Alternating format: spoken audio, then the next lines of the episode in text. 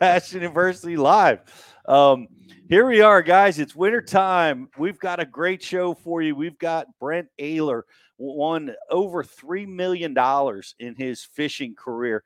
He's big time. He's won at the biggest level championships. He's won the Forrest Wood Cup, uh, which which is great because he's in he's in a, a small group that have won that uh, championship, and that championship is no more. So there will be no more Cup winners. So he's one of uh, he's in rarefied air with that. But he's a super talented angler. I still think of him as a kid. He was young when he and I fished uh, against each other, uh, you know, for his first tournaments coming from the West Coast. And now he has really matured into one of the sports veteran anglers, a super champion. We're going to be diving into wintertime techniques today, which is uh, it's all over the country. We've got snow, we've got cold weather, we've got water temperatures plummeting, and certainly they're doing it in our area too. A lot of places are iced up up north already, and uh, but but a lot of open water. And I want to give a big shout out to our own Riz for smashing up a nine pounder this weekend. Crushed it. Yeah, that was pretty cool. Yeah, that's going to be a tough one to beat. Honestly, you know, I'll it's say. like there's we we know that there's that caliber fish swimming around in our water, and you know we see we see one get caught every year, and lucky enough this year, which I happen to be the one that that caught the big one, and um, you know it's uh it was a, it was a really cool thing. You know, it was it was one of those moments where you realize like everything kind of comes together for something like that to happen. You know, all the all the times you go out and the weather stinks and it's brutal and it's like you, you know you have you got 45 minutes to fish before the sun goes down and you go out and you may catch one you may not whatever. All those things i, I always say that you got to earn those moments just like you got to earn your big bags right? And yeah, the right. time on the water is something get, that gets thrown around a lot in the sport of bass fishing. And i think about that a little bit differently i think than a lot of people like time on the water to me it it undoubtedly helps towards your progression as an angler but i also think that your time on the water it's like a piggy bank that you just keep putting coins into that you earn the opportunities to kind of have like those those special moments and those those special like fish so you know it was it was an awesome thing. I got to experience it with um with one of my good friends and um you know it's like i said it's going to be a tough one to beat but now i'm thinking about a 10 pounder so. well, they live. They've been caught. Uh, it is rare uh, to get fish that big, but I like what your thought process, your commentary there, Rich. I think is right because when you sent a, an image out that morning, uh, your your bass cat was froze over, Mhm. and I, I saw that, and, and I'm like, I, I'm like, ah, you know, he's probably, yeah, you know, it's too cold to fish. I thought that was the message you were sending and but no, it was opposite. Mo- most everybody would have said, "Man, it's it's freezing out." You put your boat in the water. You went out and and you put your time in on on a difficult day, and and and you got rewarded for it. And uh, and kudos to that. I I remember uh, I was talking with uh, Scott Martin about his dad, Roland, and and um, that's what he said about Roland. Roland just loves it. He's still even at this age Right. loves it.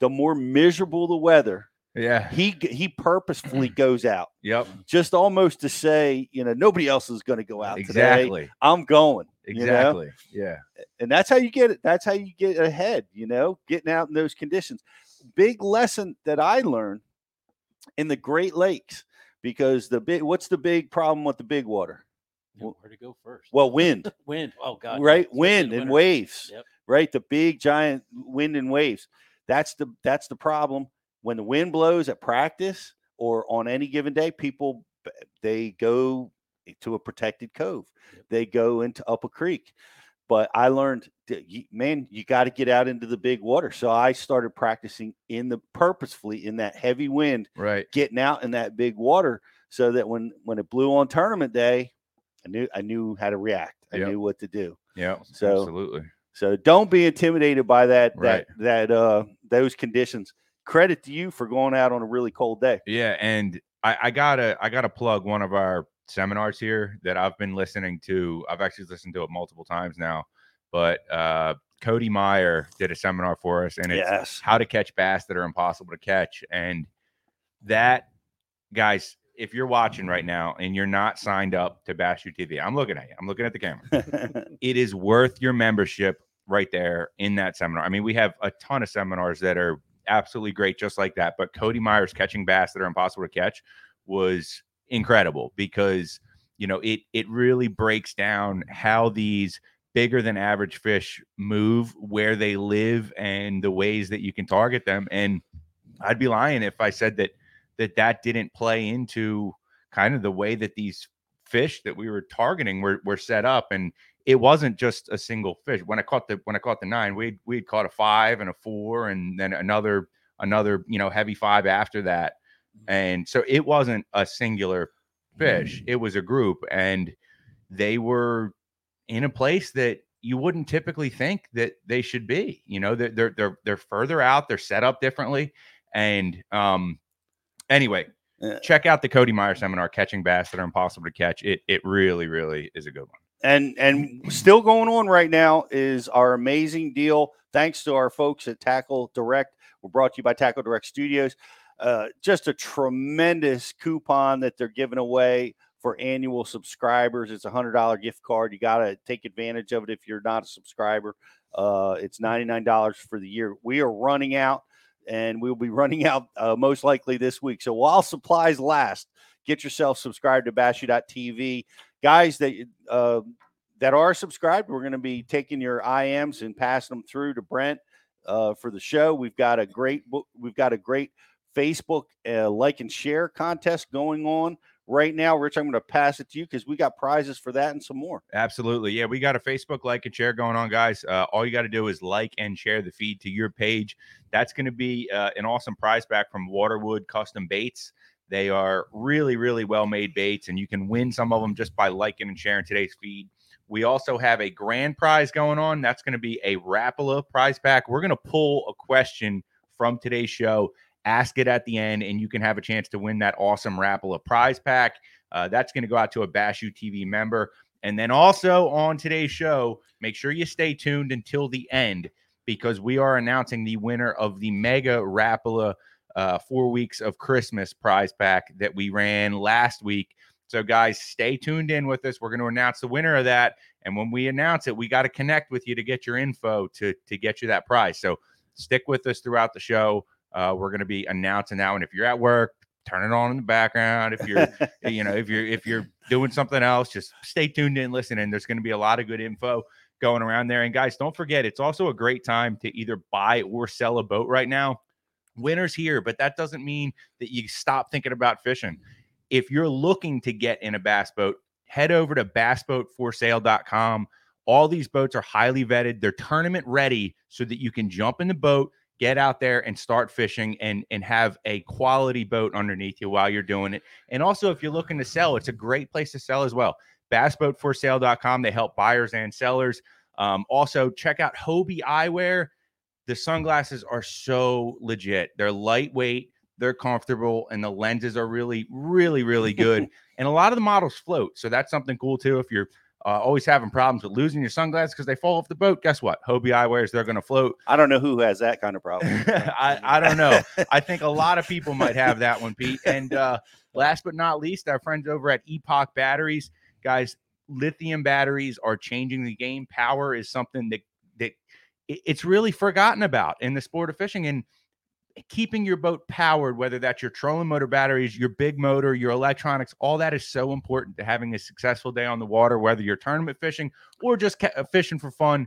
Check out Epoch batteries. They got awesome lithium batteries to keep you going all day long.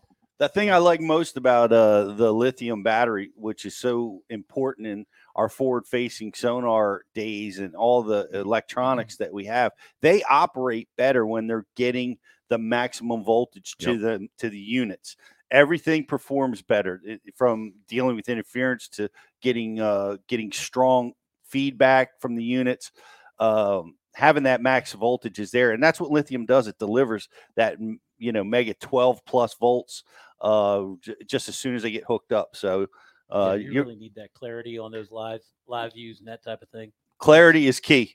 And we got Scott Carlisle with us, our head of marketing over here at Bass U, sitting in for for little Miss Jocelyn. We miss you, Jocelyn. Yeah, Jocelyn's home uh, sick with the flu today, so uh, we wish you well. Hope to have you back real soon. And and Scott, you're going to be handling the IM boards and uh, for us at Bass U, as well as monitoring all the questions on all our other social feeds. I see we've got quite a few people on our uh, on our IM board right now. Yeah, Riz, lots lots of guys saying congratulations on your personal best. Way to go. You know, That- Scott and uh, Antonio and those guys are all about it. yeah, that's They that's awesome. I. I got to give a shout out to Howie Range because one of the things we do at the beginning of every show is I'm always either tapping Jocelyn or Brian and saying, "Ask the guys how the sound is. Ask how the soundboard is." Hmm. I didn't ask that today because I don't have Jocelyn sitting next to me. Howie on the ball says things sound good, Riz. He's he's locked in. He's keeping his dial in. Howie Range, you Uh, are the man. You are the man, Howie. We we love Howie. He's been uh, around Bass U since the beginning. As uh as I'm getting my phone propped up here a little bit, but uh yeah, shout out to Howie and good to have you with us as always. Riz, did you catch five fish that day? What's that? The day with the nine pounder? Yeah. What yeah. what? Now I I'm putting a mega bag together here on paper Mm. because I heard you say five, five and a half, a four, and a nine. what was number five? Um, a heavy three. a a we'll call it a three and a half. Yeah. You know, that's that's got you at 23, 26. You're at a 27 pound bag, and that's conservative. right. Right. Yeah, that's a Thousand Island bag. That's pretty pretty solid. Pretty solid That's for 40 insane. degree water temperatures. What was the water temperature that day? 43. 43, right on the button. Awesome. Well, guys, if you're just tuning in, we've got uh, one of the greatest anglers in the world that's going to be joining us here shortly, Brent Ehrler. Uh, we're going to be talking about wintertime techniques, fishing in this cold water, fishing for these giants. I know he lives on the West Coast and he's got access to a lot of giant fish out there. Can't wait to talk to him. He's been a friend of Bass University forever. So we're going to take a quick break, break, and we'll be right back with the great Brent Ehrler. What's going on? It's Riz here from the Bass University, and I am excited to welcome in Waterwood Custom Baits to the Bass U family. These are custom handmade baits in the south rainforest of Brazil. They're made of Marupa pedra wood. It's extremely dense, it's resistant, but it's also really buoyant. They're made of quality components with a 100% guarantee. They're made for tournament anglers to get it done when the money is on the line. Guys, that was like my second cast with this bait. That's a Waterwood custom bait. These things are handmade in the rainforest south of Brazil. And I mean, as you can see right here, it's a fish catching bait. It's got the front hook. That means they wanted it. This bait's, uh, it- it's running really true. It throws really well. Guys, check them out at waterwoodcustombaits.com.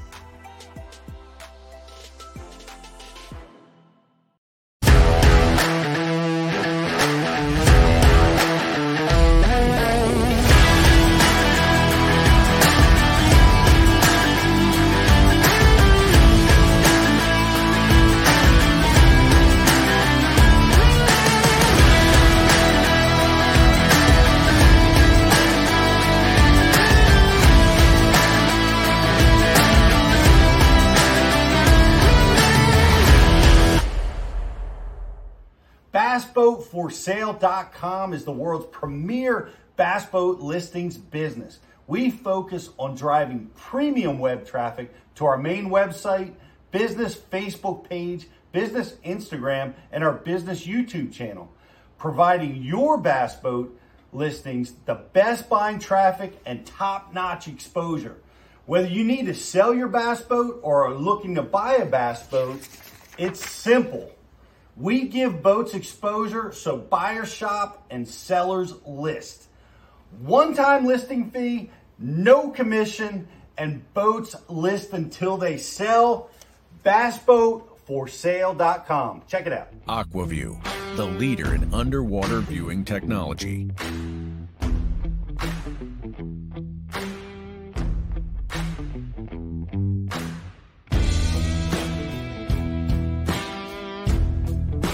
Find what you are looking for. Catch more fish. Have more fun. Aqua-Vu. Seeing is believing. Why do you love catching fishing rods? I'm truly losing less fish. Is the sensitivity of the rod. That they're made right here in North Carolina in the USA. Strongest, lightest rod, 100% made here in Sanford, North Carolina. From the drop shot rod to the flipping stick. Every rod has a purpose to it, and I rely on them all the time when I'm out there in a tournament. Durability in the John Crews Worman series, the counterbalancing in the handle. It's the only rod I found that can withstand my hook set. Boom goes the dynamite. On the water, not spent fishing, is a moment wasted. That's why Minn Kota and Humminbird have joined forces to bring you the One Boat Network. Products that communicate and integrate to help you take full command of your boat. Born from our commitment to making the most advanced fishing gear even better by making it work together. The One Boat Network will help you find, get to, stay on, and catch more fish. When One Boat Network products talk to each other, they can navigate your boat automatically. They can give you a crystal clear view of what's below with no messy wires. And they can let you lower, raise, and change shallow water anchor modes from anywhere on the boat. But that's just the beginning. We're never done innovating, integrating, and making your boat simpler and easier to control. All so you can make every second on the water count.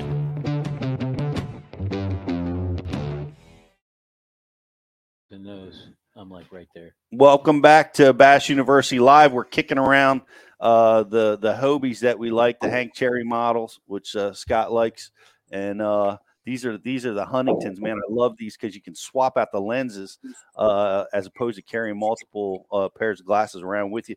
We uh, we love our Hobie eyewear.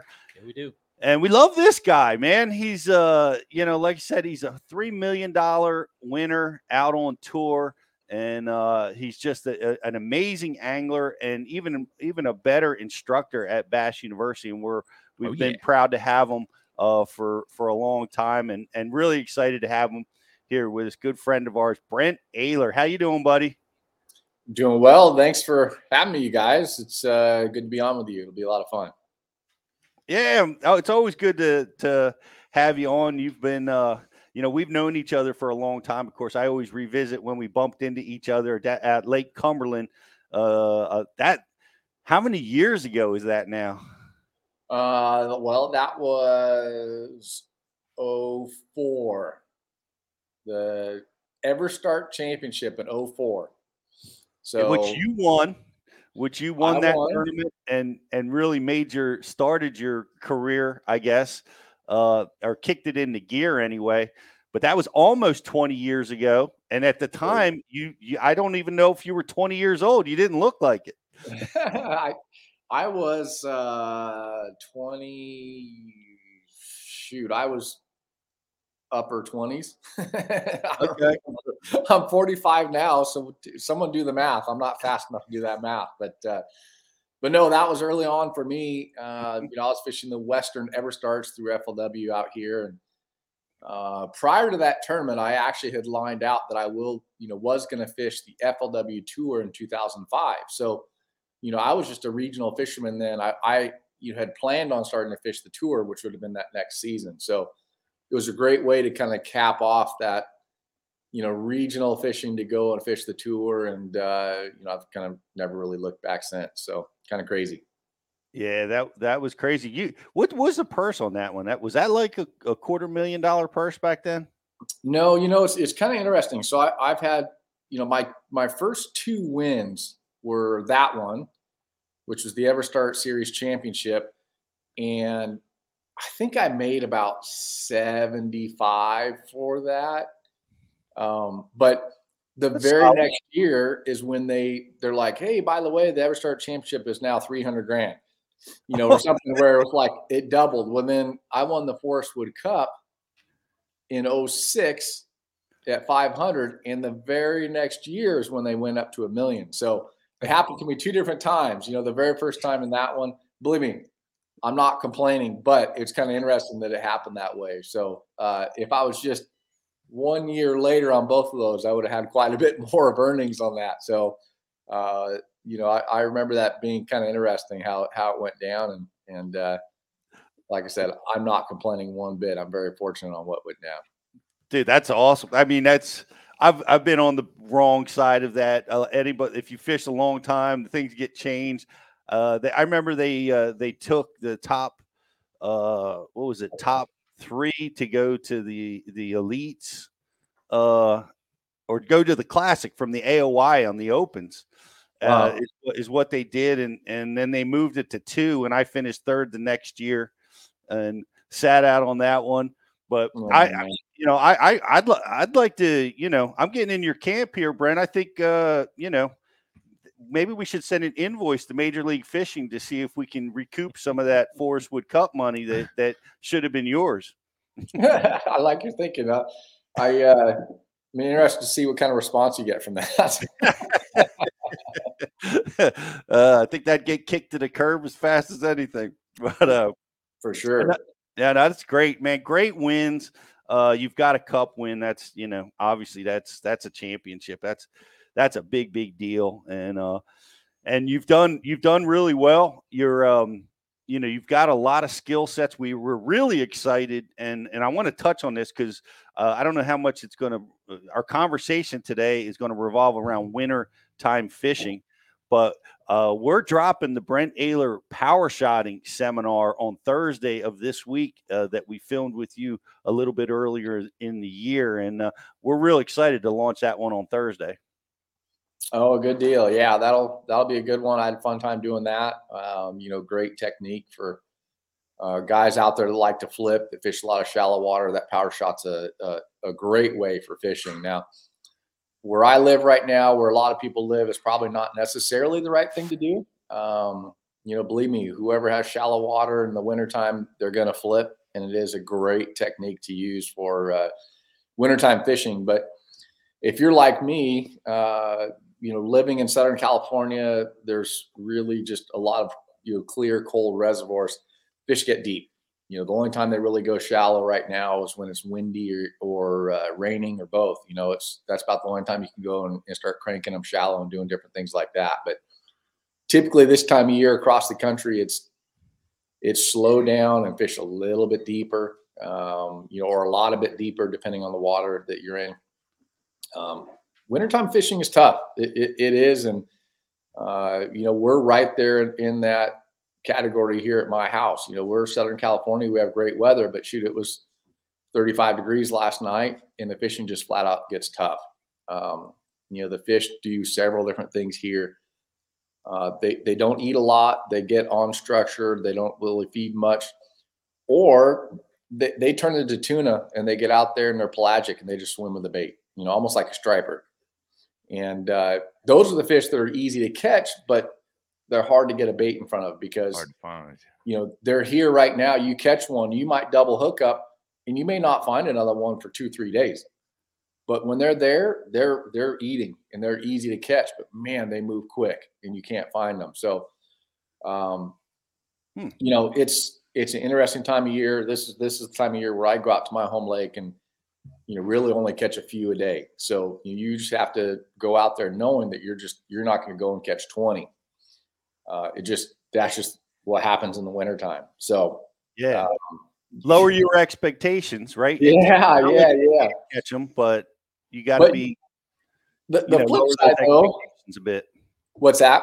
Just lowering those expectations a little bit can keep your head in the game, recognizing that, hey, man, we're only going to possibly get a few bites today, but like our own Riz, they could be a nine pounder. Yeah. You know, Exactly. That's what I was going to say. Is that the uh, the upside is that the fish are usually quite a bit bigger. So, um, you know, it's funny. Last year, not last year, the year last year, I only had half a day in my new boat before I had to run back east because it showed up so late. But the year prior, uh, I went and picked up my new boat. So, so typically, what I do is I get my new boat, you know, if I can in the fall, and that way I can fish with it throughout the fall and have it everything broken and ready for the start of the season in in uh, you know early February. And not this past season, but the season before, I picked up my boat at Anglers Marine. It's a dealership out here. Um, it's a Ranger dealer here in Southern California, and I ran to the lake and I, I I just run hot laps around the lake for about an hour, hour and a half. You know, initially just to get that first push for the break in. And I finally go, you know, I'm going to stop and fish a little bit here. And I dropped the trolling motor and I pulled out a you know, jig. I like to throw a half ounce jig out here or drop shot in the, in the wintertime. But in this case, I pulled out the jig. I made a, you know, long cast out there on a structure spot, and my line jumped. I set the hook, and I mean, this is I'm not I'm not joking. This is the first cast in the new boat, and it, it's a ten pounder, and it's up there jumping and walling around. It gets to the boat and makes one of those real lazy jumps, and comes off right at the side of the boat. Oh. And not only does it come off, but he doesn't know he's unhooked yet, and he's sitting upside down on the surface. And I'm using my rod, you know, like this, trying to pull him closer to me so I can get my hand on him. And he just slowly went like this and just slowly slammed. Oh no! I'm not joking. It was a 10 pounder, and it was funny because it was uh, about 3:30 in the afternoon, four o'clock in the afternoon, and and I. You know, I got in the water at noon. I ran around for an hour and a half. I worked on the graphs and trolling motor, just did a bunch of stuff, and uh, lost that fish. About two casts later, I catch a three pounder, and then it's time to go in. So I go, man, I, I can't wait to get out there tomorrow. I'm going to go and fish all day. I go out and I I get on the water about nine o'clock, and I do not have a single bite until four o'clock in the afternoon. I fished all day, had zero bites until four o'clock. From four until five o'clock, I had three or four bites. Um, but you know that day before, I dropped the trolling motor and they were biting. You know, I thought they were just biting. No, it was just that afternoon window where they were actually biting. So a lot of times what you see this time of year is the fish will bite first thing and they'll bite last and then during the day especially if you have that high sun and calm and no wind they just do not want to bite and i don't know what it is i don't know how to trick them it's very very hard to catch them in the middle of the day when it's slick calm like this yeah i, I that's that's an important point and and we see it here like we get really cold and it'll be, I mean, water temperature in the upper 30s, you oh. know, breaking ice. The air temperatures are a bone chilling. And still, first thing in the morning, there is a bite. No matter how cold that water temperature is, that there's always a bite in the morning. It's so crazy. You got to have their breakfast. it, it is weird, yeah. And there's, you know, that's the coldest that the water is going to be. You know, it, it cools off all night. It hasn't had a chance to warm up yet it doesn't have anything to do with with the water temperature. It has to do with them and, and the visibility and being able to see. That's their best time for hunting. I don't really know, but it doesn't matter how cold the water is. It seems like that first, uh, you know, light like that, they'll bite, and then you know, then you start to hear that. Well, in the afternoons, the water temperature starts warming up. That's when they start getting a little aggressive. I believe that, but I don't understand why that first light, the water's going to be the coldest it's going to be all day, and that's when they bite. I, I don't know why. Yeah, like you said, it's breakfast, Scott, and you know, and then and then after that, let the suffering begin. Correct. Yeah, exactly, exactly. so, um, but you know, it's uh, there's things you can do. You know, I I uh, on my home lake, it's easy to do, but you know, fishing across the country and, and running on, you know, bodies of water you don't know, it's it's hard to do. But man, to slow down. If if if you're on your home body of water and you know it, you know there's a rock pile, you know there's whatever structure spot, man, just fish slow, slow, slow. You know, just I mean, I'm talking you can throw a drop shot out there and let it hit the bottom and count to one minute, count 60 seconds before you ever move it.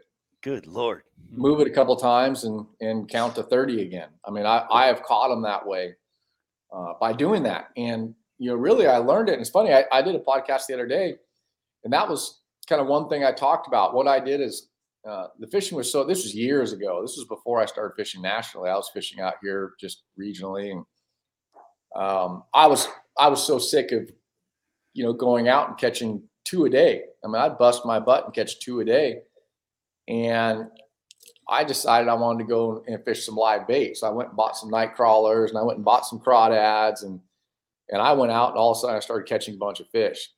And you know, there's there's no substitute for the real thing.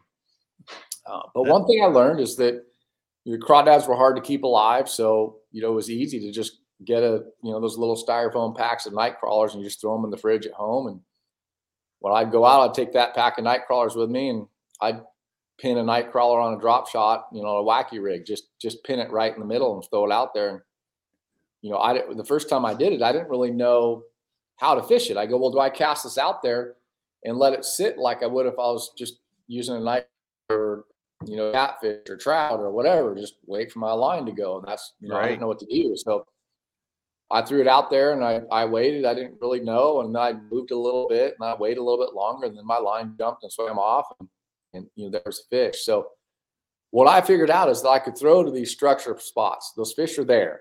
They just don't want to eat. But what I would do with that night crawler is let it sit for a really long time and just barely move it. And then they come and bite it. So I had a tournament coming up and I realized that I'd been going out and doing nothing but fishing live bait. So how am I going to fish in this tournament that's, you know, it's artificials only. So I Crushed them all live long- bait in the derby. I know, I know. So I, I took a long, skinny worm and I wacky rigged it on a drop shot because Nightcrawler, I don't know if you guys have ever seen them. When you pin them like a wacky rig right in the middle and you fish them in that cold water, when you reel them in, I'm not joking. Those night crawlers would be 12, 14 inches long and really skinny. There's something about when they get in the water like that, they just they mm-hmm. expand, you know, they they lengthen and get really long and skinny. So I took a real long, skinny hand poured worm and you know, started the tournament. I just ran out there, I pinned on that long, skinny worm, and I fired it out to a rock pile. And I told my buddy, my team partner, I go, man, I don't, it's gonna be a long day. And you know, I did my night crawler deal and counted to a minute and just barely lifted. You know, if you imagine that drop shot, you have the drop shot, the weight on the bottom, and the worm on the top. When it hits the bottom, the weight hits like this, and the worm just goes like this and just slowly falls, right?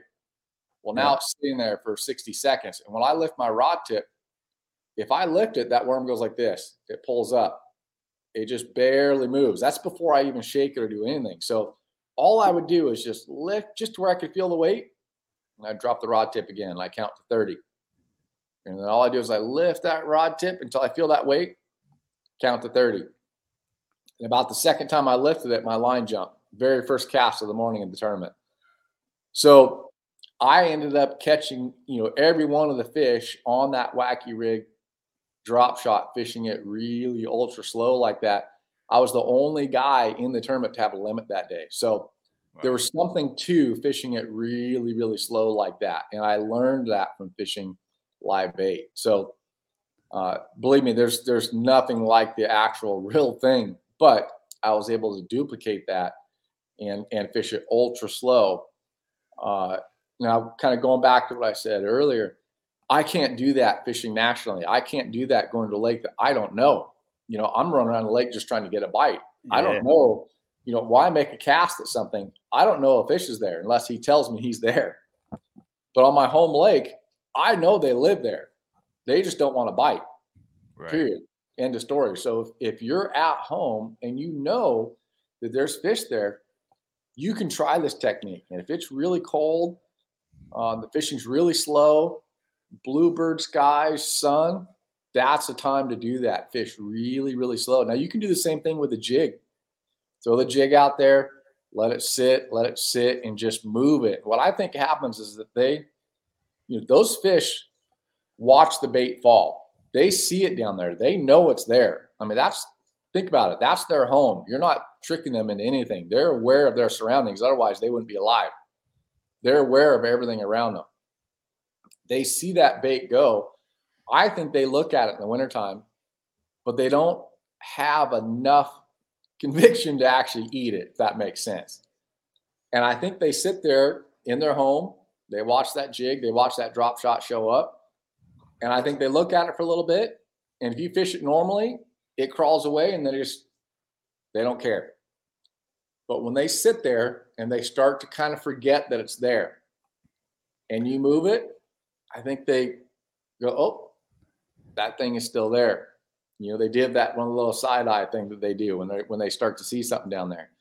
I think you do that, That was enough funny, times- by the way. That was like perfect of what a bass does. So- I know what you mean. I think you do that a couple times. You know, they forget that it's there, it moves, then they remember. They forget Yep. it's there, they move, and they remember. I think that pretty soon they're going to be like, now's the time. Now, now's the time. They say they would they have a three three second memory. I believe it. Three three second, 10 second Tom. What's the 51st date? I think it's Tom was your guy's name. it's it yeah it's it, it it's interesting you see that because it like uh, uh we were talking about some uh, there was another seminar where a guy was talking about hiding a bait behind uh, you know it was it was like Drew Cook talking Yeah. about that how he hides his bait behind stuff hides his bait behind the bed. He lets Yeah, it sit down into the silt, and when yeah. the fish come back, he snaps it. yeah and- just same same type of thing you know it's but but letting it sit there for uh 30 30 seconds a minute at time that takes a really warm snowmobile suit yeah to yeah, time too. It, it it does, and you know what? And I, I'm I'm so bad at, uh, you know, I, I'm self-diagnosed ADD, so I, I don't know. Uh, you know, I have a hard time doing that. You know, I tell myself, "Oh, I'm going to fish this one really slow." And next thing I know, I'm three three casts later, and I forgot that I was supposed to fish slow. right. So I force myself to count. So if I make that cast, Mhm. I tell myself I'm going to count to 30. So then I just sit there and go one 1,000, two 1,000, three 1,000. If I don't count, I will move it and be casting. And, and you know, like I said, I tell myself I'm going to fish slow. Next thing I know, I'm, I'm three casts deep doing something else. I force myself to count. So think about that. If you go out there, just try it. Just get out on onto you know whatever lake you're on, your structure spot. You know they live there. Fishing's miserable. Try that. Make that cast. Force yourself to count. You know, give it 30 seconds. Move it once. Move it twice. Give it 30 more seconds. Do that handful of times. So one cast is going to take you two, three minutes. But I'm telling you that the the reward of that is is is pretty impressive. And, and I've done it a few times at, at home, and it really works. You know, when that water temperature gets tough, when the sun's high, when it's calm, it's the wrong time for those fish to feed. But guess what? It's the only time you're out there, so you have to try and get them bite somehow. So, uh, aside from using live bait, that's the best thing I got. It's amazing like once you get a bite doing something like that like you're like oh okay this actually does work and you have the reward of catching a fish and it makes it a lot easier to count to 30 after you've counted to 30 and you caught one like Right. like jerkbait fishing like you know it's like we all are guilty of like okay i gotta i gotta really slow down let let it sit for longer and it's like if it you letting it sit for longer and you're not catching you're like "Oh, well this isn't even working so why am i doing it but then the first time you let it sit for 15 seconds, and then the next time you hit it, there's mm. one on it. You're like, okay, I can wait for 15 seconds all day long if I'm going to keep a- catching it. for you know? sure. And that and that's a great example. A jerk bait is a good one for doing that. Um, you know, Clear Lake out west here, uh, it's it's ten to one fishing it slow versus fishing it fast, and it, it's so weird how you can do that. You could have a guy that will pause three to five seconds, not get a bite. The guy that pauses that twenty to thirty seconds is the one that catches a bunch. And uh, I have to do the same thing with a jerkbait. Is cast it out there, twitch it, and I'm just watching the line and counting. That's all I'm doing. And half the time you're sitting there, you know, you get to 20. You know, if I say I'm going to count to 30, I get to 20, and all of a sudden my line just starts stripping out. You know, they got it before I do anything with it. So it's just sitting there for 20 seconds. That crap is just sitting like this. And it might even be just slow sinking. When you get in that cold water, they like to just kind of slow sink, you know, so it's just going like that, just real slow. And they just come up and just and just turn. So a lot of times you get to that 20 second mark and they've already got it. So, uh, Yeah. but counting is a big deal, at least for me. That's that's the only way I can do it. Right. One one of my favorite. That's one of my favorite bites, and it's so hard. You got to have the patience and to sit there and you're watching that slack in your line, and you just you feel that little tick Yep. with a jerk bait, you know, and and it, it makes you almost think, oh, it was probably a bluegill or a crappie pecking at my jerk bait, and it's not. It's just that bass just sucking it in, and they can be giants a lot of You know, times. big, big six, seven pounder will have a dog bone sideways in his mouth, you know. Mhm. Exactly. It felt like a little tick. Is Clear Lake your uh is that your home body? Are you close to there? No, I'm not. Unfortunately, I I love Clear Lake. It is it is one of my favorite fisheries, uh, you know, across the country. Uh, I live in Southern California. Clear Lake is about a nine hour drive for me. So uh, the lakes I have around here are small city lakes. So the Mhm. one I go to a lot is Lake Perris. It's a it's a state run lake. It's a it's a California state park. Uh, I want to say it's three, four thousand acres. It's not very big. It's, it's really small. Um, you know, fishing's tough, but you know, for me this time of year, I don't I don't want to drive anywhere. If I go outside of fishing right here, I get caught in a lot of traffic and I have to drive a long way. So, you know, if I'm going to go to a Castaic or something like that, at, you know, or the San Diego lakes, it's going to take me two, three hours to get there one way based on traffic and distance. I'd rather go to Lake Perris, that's 30 minutes from my house, fish for a couple hours and come home. Um, Sure. You know, I don't put in the hard days from dark to dark. I usually get up, I'll run to the gym, do things around the house, take my son to school. And then, you know, nine, 10 o'clock, then I'll start thinking about going out to the lake and fish, you know, until, you know, four or five in the evening and, you know, be home for, for dinner. So, uh, that's what I try to do out here. Unfortunately, Clear Lake is not close. Uh, it's, it's, it's like I said, I fish all over the country and it's by far one of my favorite lakes I've ever been to. It's on my it's on my bucket list. I, I got to get out there. I've been wanting to get out there for years. They're in the Delta. Never haven't fished either one. Well, in in Southern California, like what's winter te- time temperatures look like out there? What, what's the water? How how cold will it get? You know, it's not cold, uh, 50s. Um, you know, when it gets real cold out here, I'm guessing it's probably low 50s. So really not that cold. But Yep. it, it's it it's relative to the conditions, you know, of where they Right. are. When you think about Florida, you know, you look at guys, you you call someone in Florida right now and say, Hey, what's the water temp? And they go, It's 80, you know, it's 75. Mhm. So, you know, when it gets really ultra cold in Florida, you're talking about 55 degrees. I mean, that is ultra, ultra cold. And it's only going to be that temp for about two or three days. And then guess what? The spawn's following that. You know, Yeah. they're spawning right now in Florida. That's just the way Florida is. You know, it's every place you go to, you know, you guys, you're probably thinking, no, 50, 55 degrees is warm. You know, that's when they're they're active. They're up swimming around going crazy. For us, that's when it's cold. And they act just like they would if it was 30 degrees for you guys. All right. Yeah, that's that's shorts and t-shirt weather Yeah. for us. Springtime fun. Come on, that's perfect. But uh, let, let me ask you about that. We were talking about this, and um, uh, Ish, one of our one of our buddies, was talking about the float and fly technique as a powerful uh, wintertime technique. Have have you spent any time with that technique? You know, I I have, and I've tried it at my home lake here, and um, uh, but I tried it here, but I tied up some real big flies. I wanted a, a, a big bait down there for them to get, and I bought all the material. I spent multiple hours tying these things because I know how to tie flies, and and uh, I was convinced that that was how I was going to catch them out here at Lake Perris. I never had a single bite on them, so. Um, but it's a big deal for spotted bass. I know when you get up to uh, Lake Oroville, Lake Shasta, you know some of the the clear, uh, you know, big reservoirs uh, with spotted bass.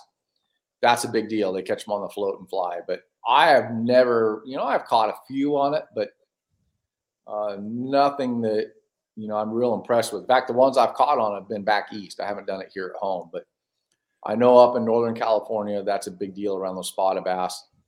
Um, you know, a lot of the Tennessee guys do that. Um, you know, it's just it, it's a real popular technique. I've just I've never figured it out. Yeah, I've I've played with it just a little bit, and uh, but I know a lot of guys, like you said, that Tennessee River guys, uh, they they credit that as being a way to get them through the winter time, and um and for for those that guy don't know what a float and fly is, it's it's kind of it's it's just cork fishing. You know, you're you're drifting a, a, a fly. A lot of times, a crappie sti- size jig, or and they have bigger bass ones like you're talking about, Brent, in all sizes. But you're just you're just floating that in, uh, for suspended fish that are extremely difficult to catch, and uh, it's it's we keep thinking we're going to see that play in a tournament. You know, in some of these cold water tournaments, like now that the the classic has moved to the spring, you know, we keep waiting for that float and fly to to be a factor, but we haven't seen it yet. But See uh, a guy slinging one out there with a big orange bobber on it. You know what I mean? It'd be awesome. I'd love to see the live coverage on that. Things getting all It- it- tangled up, spinning around. It's when actually I, fun yeah, fish. when I see guys fishing that, it kind of looks like you with the camera gear with wires everywhere and big poles, and it's all ta- all over the deck and all kind. It's hard to get that bait out there. It's tricky. it, it's certainly tricky, man. But um, anyway, are there? What, talk to me about your uh your. By the way, uh, guys watching us over at bassu.tv, you got a question for Brent? Question about wintertime fishing? Let us know wherever you're watching us, uh, and we'll we'll relay your questions along to Brent. But uh, but I see that because we have a question right now. What do we got for Brent? Yeah, we got uh, one from YouTube from Kenneth. He's out in Colorado. And he's got a lot of reservoirs out there that don't freeze over, Mhm. and he's looking for a best way uh, advice how to attack that water when he's looking at it and starting his day. So you go deep first. You go, you know, what if you're going to hit a new body of water like that in the winter? What do you do first? Brian, I'll throw that to you. What do you brand new body of water in the wintertime? Kind of like it sounds like the bodies of water you fish. What are you going to It do? does. It does. And and really, uh, you know, kind of like what we talked about, you know, earlier. The the fish seem to bite better in the morning. So if you can get out uh, first thing, uh, you know, I don't care how cold the water is. I start off throwing reaction bait. I do, especially in the morning like that. The fish are going to be active. Really, the the two style of baits that that I run are, are a crankbait and a jerkbait. Uh, this time of year, you know, I, I never really throw the Alabama rig. I'm sure that would be effective as well. But for me, it's a crankbait and a jerkbait. Um, you know what, what crankbait I really like is a Lucky Craft DD 2.5, and it's the DRS model that has kind of that single knock to it. That's the the bait that I really like to throw at home. It runs about 12, 14 feet. You know, on a long cast, I can get that thing to 14 or 15. Um, but I like it because it's a little bit meatier bait. You know, it's a 2.5 body, so it's a little bit bigger. Has that little single knock to it. Um, I like that crankbait in the wintertime. I mean, I've caught so many fish on that here at home. In fact, I filmed a TV show years ago for Lost Lake. Uh, it was a, it's a TV show that was on OL Atlanta, I think, at the time. And I ran to a lake out in LA County that I hadn't hadn't been to before, and I caught a I caught a 10 pounder on that thing on camera. Whoa. Uh, yeah, the 2.5 DD. It was funny. I, I was cranking a 1.5 down the bank and saw a good little rock pile that was just kind of off the bank a little bit. And I go, man, I'm going to come back to that. And I rolled around with that 1.5 for about another hour, and I slid up there with that 2.5 DD and first cast across. I catch a. It was like a nine pound, 14 ounce. You know, it was, it was like right there at 10 pounds. Wow. Um, so that's the crankbait I really like, you know, and you don't need to slow down. Fish it normal. I fish it pretty fast. You know, they they're going to be active for those first two hours of the morning, and um, you know, I crank that. If, if the water there in Colorado is shallow, you know, a little bit stained, then 1.5, done deal. Just a 1.5 shallow. Uh, the 2.5 DD, uh, the DRS, that's the deep rattle sound, is the one I fish for any kind of deep diving crankbait uh, and then a jerk bait. Uh, you know, I I I love the lightning pointer that Lucky Craft makes. They make a DD and a standard you know version of it. Has a really really good action to it, uh, especially that DD. It gets just a hair deeper than the original one. Um, the action on is better than any jerk bait I've seen for a long long time. So. Um, you know, if you want to get a real deep diving jerk bait, that pointer 100 DD gets deeper than anything I've ever seen. I get that thing about down to 12 feet. Uh, so if you're fishing a spot that's real deep, then go with that one.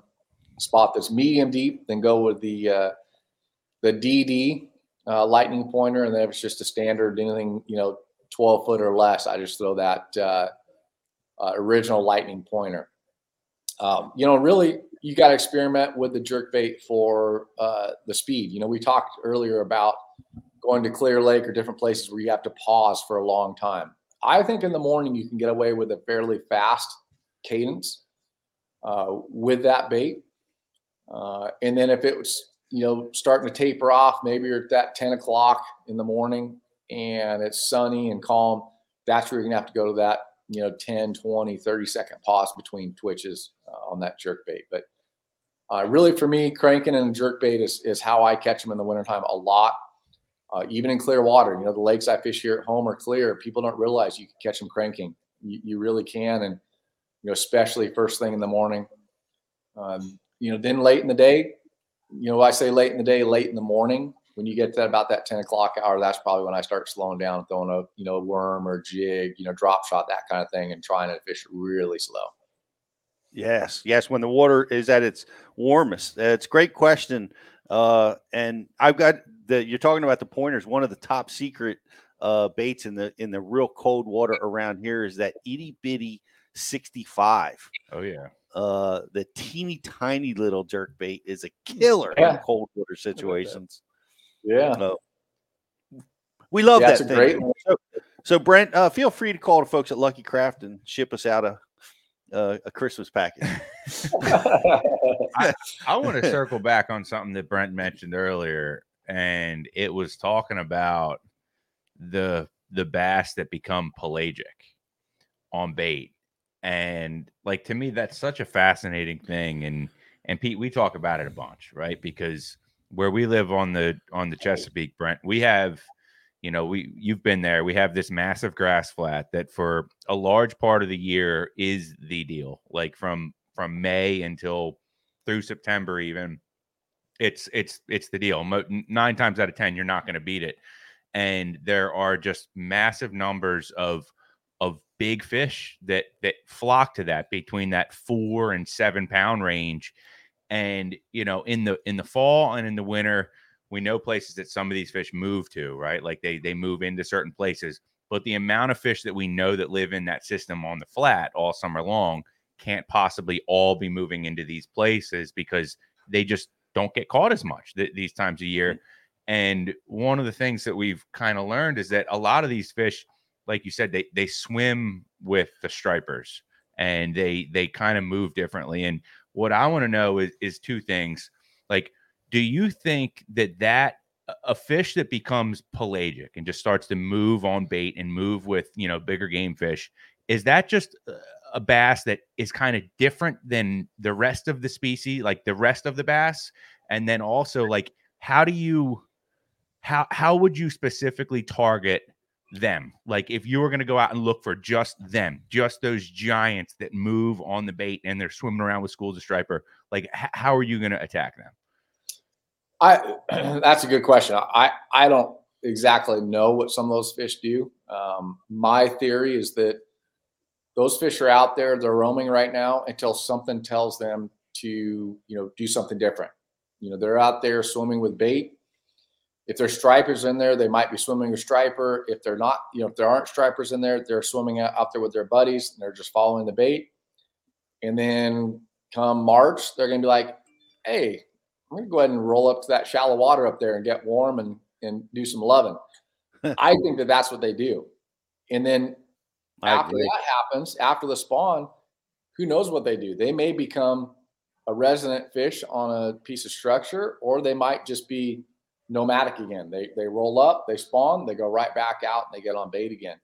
I'm not sure what they do, but every year there's always a population of fish that sit on the structure. There's a population of fish that are shallow.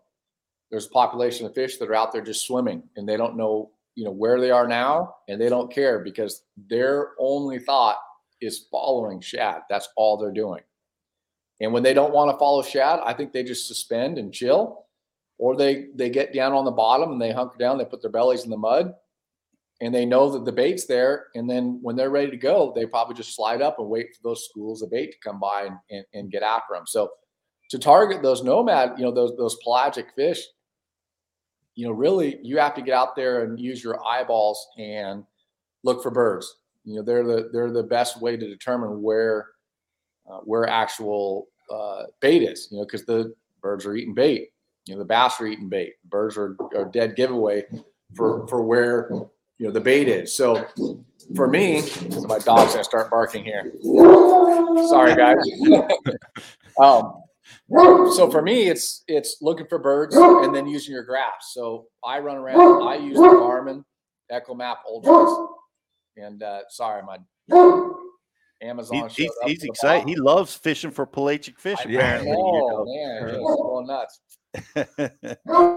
So uh, That- so you use your yeah. use your mapping. What what about forward facing sonar? Have, have you started chasing those nomads that way?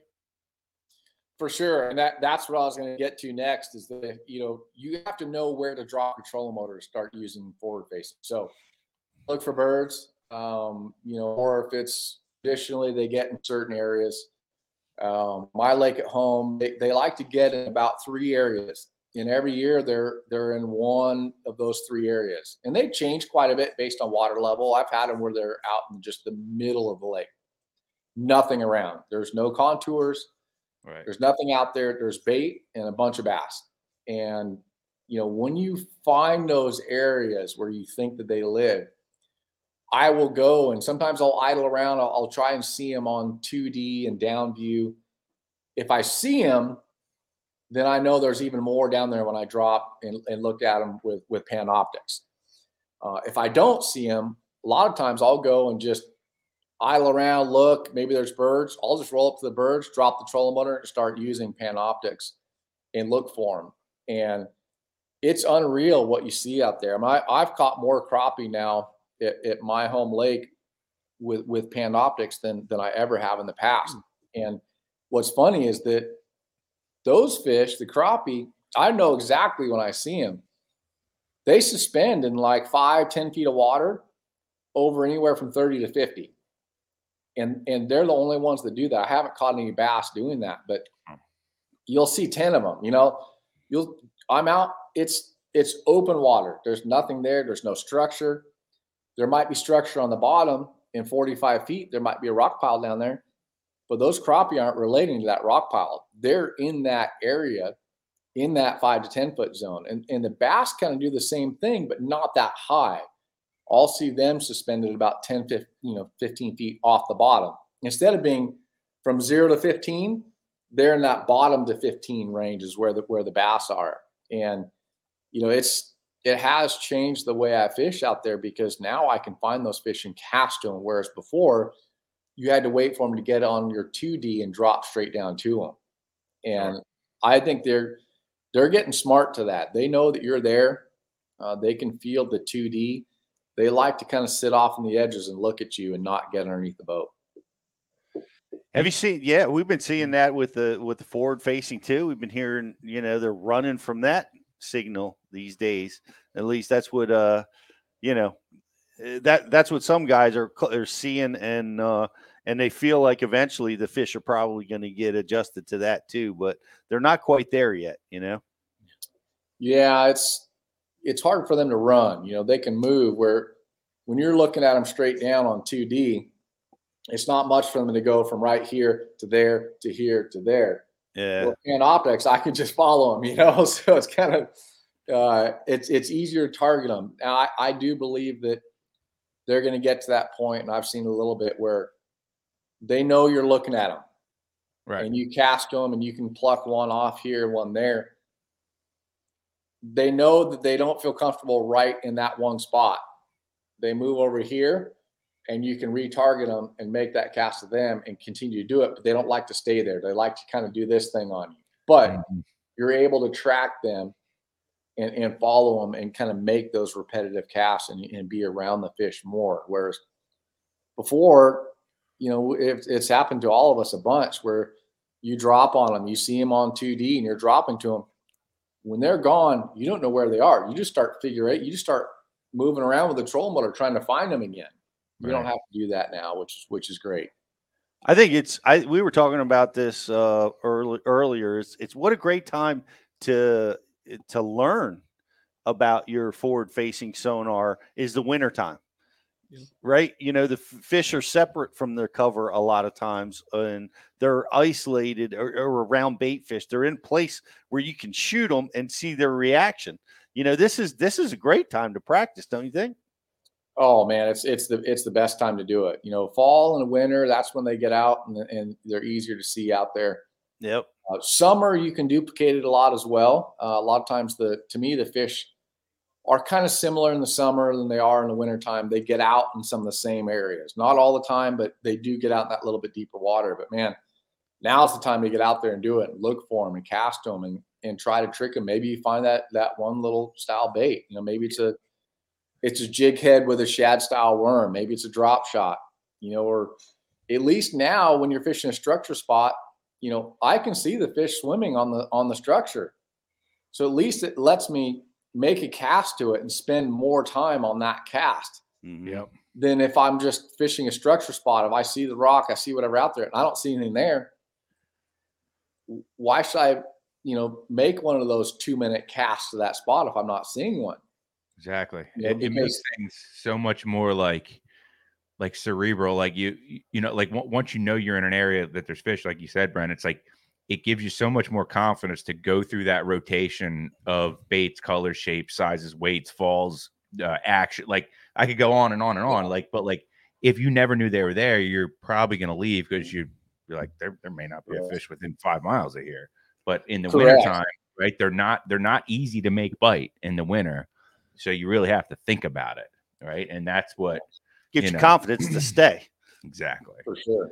Yeah, for sure. And it and it doesn't have to be a slow bait. You know, I, I've caught them cranking in the middle of winter where I look for those rock piles, and you know, normally I I use Panoptix to find the structure and cast to it, but it's funny when you're you're making repetitive casts to structure and you don't get a bite, and then you move to the next spot and you see one or two sitting on her on there, you know, and guess what? On cast one or maybe cast four or five, you get that bite like you said, it's it's amazing just for your confidence level to know, hey, I saw one there. He's around that spot. Now I just got to get that bait to deflect off that rock a certain way to get that fish to bite. Interesting. I got another What- question. You want to jump in there? Yeah, I, I, I let me ask my question because uh, we watched Taku Ito, um, uh, the mad scientist, make Mhm. these scent concoctions, and uh, you know, vote. This is the time. Well, to me, this is the best time of year for scent because it, it really helps you get those bites you can't get a lot of times. How, do you- does scent play a role in your fishing, Brent? You know, I, I believe it it works. Um, you know, sometimes I'm real methodical about using it, other times I'm not. Um, usually for me, if if I am, you know, running around my home lake or you know, it seems like half the time I fish now it's for or three quarters of the time it's it's for something, you know, it's doing something for a sponsor or whatever. So I don't do that. Practice for tournaments are really the the only time I fish. Um, really and get out there tournaments and, and practicing is about all the time I have for fishing these days. I use it in practice. I use it in the tournament. So I'm real big on not touching it in practice. You know, at the start of the morning, I slather all the baits with that stuff. Sometimes I'm reapplying, you know, every time I change the worm or haven't had a bite in a while, I'm reapplying. Uh, other times I go half the day and go, oh man, I haven't put anything on there. You know, so I'm not real religious about it, but I do feel it is effective. It, it can't hurt. Let's put it that way. What What are you using? I just use uh, smelly jelly. I mean, Ah, smelly it sticks jelly. to the bait. It it it smells good, I think, to fish. Um, Yeah. You know, but it stays on the bait. That's that's the part that I like. It's more of a a grease that adheres to the bait better, and so I just feel like you get more out of it. Whereas a spray or different things, it just seems like, you know, it seems like it comes off. You know, when it just dissolves in water and comes off faster. Whereas that smelly jelly, it feels like it stays on there longer. Um, you know, if I'm flipping and pitching and something like that, and there, you know, I know it's still on there because I'll be doing something, and next thing I know, I'll be like, "Oh man, my hand stinks." You know, well, it's because I've been grabbing that bait and pitching, so it's on there for a long time. So if I can smell it, I know they can smell it. Yeah, I, I I agree, and I I I feel like I'm neglectful because I use it in the cold water seasons, and then I, I get away from it in, in the warmer water seasons, and it probably I know it's equally effective. And like I said, we see a lot of guys use it. It's funny. The I made fun of Taku, but I don't know what's in that bowl. I'm suspicious about of, about what's going into that that concoction. But uh, the magic sauce. yeah, the magic sauce. I don't know. There, there, there might be fish parts in there. I want this sauce examined. I want to know what's in there. We got to, we got to send this to the, uh, to the lab. But uh, we, we got a question. Yeah, for Brent? yeah. Uh, out on Facebook, uh, Tom Arco. Sorry if I killed your last name there, but uh, yeah, he had a good uh, question along. You know, talking about bi- bass biology. in these cold winter conditions? Or do you think they're relying more on their vision, or maybe that lateral line, or it's just a combination that you look at for you know conditions? That's great, great question, Brent. What's your what's your take on that in the cold water? I think it's conditions. You know, I, I think clear water they're they're more visual fishing or uh, you know hunting. Uh, and stained water, I think they're more lateral line. You know, you look at a smallmouth. To me, they're they're very visual. They always are. Um, I think the conditions are are what dictate that. You know, I think that you know they're designed to hunt. You know, that's that's what they do, and uh, their their God given talent is is you know sight when it's clear, lateral lines for feeling vibration. It's it's whatever sensories they're going to use for their conditions. I believe so. Um, you know, one thing I know though is that adverse conditions, I like baits with rattles. You know, if it's going to be, uh, you know, windy, overcast, raining, adverse conditions, I like to give everything I can. Whereas if it's dead slick calm, I like the quieter baits. You know, if I'm going to go with uh, a crankbait, for example, if it's calm, I'm going to throw a silent 1.5. If it's nasty out, I'm going to throw a 1.5 that has that DRS, that deep rattle sound to it. Uh, to me, that's just uh, something that I feel like those fish that are hunting aggressively, you know, in those adverse conditions, they're going to hear it from farther away. They're going to see it. They're going to track it better. That's my thought. You know, I, I think when it's dead slick calm, they're more visual. They don't need to hear it. I think they hear the, the actual knock to those baits. I think will kind of turn those fish off a little bit when it's slick calm.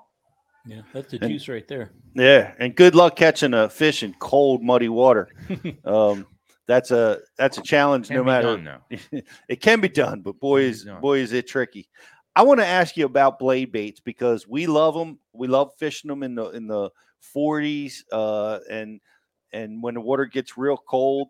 Do you, do you do you do you have any uh, experience with that? Do you use them in your arsenal?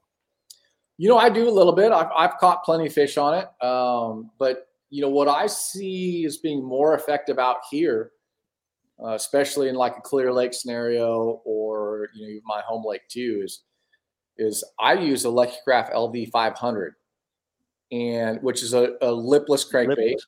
Yep. But I fish it the same way you guys fish a blade bait. I fish it on the bottom like a jig. Mm-hmm. You cast it out, let it hit the bottom. You pull it, let it hit the bottom. You know, not necessarily a pole, a big hop. I fish it just like I would a, a jig, like kind of like what you guys do with that blade bait. You fish it on the bottom. And I'll do that with an LV 500. I've caught them at Lake Havasu that way really well uh, as well. So, you know, around the the West Coast, I've done it in a lot of scenarios. But like I said, I I use that LV 500, that lipless crankbait instead of a blade bait. Interesting.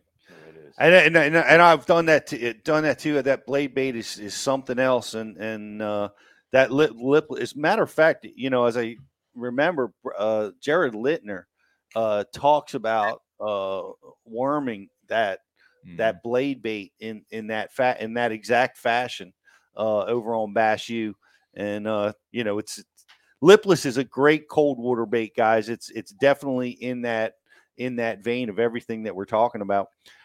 I want to ask you this. I, I, mean, there's the big swim baits and that craze that really is is out in California.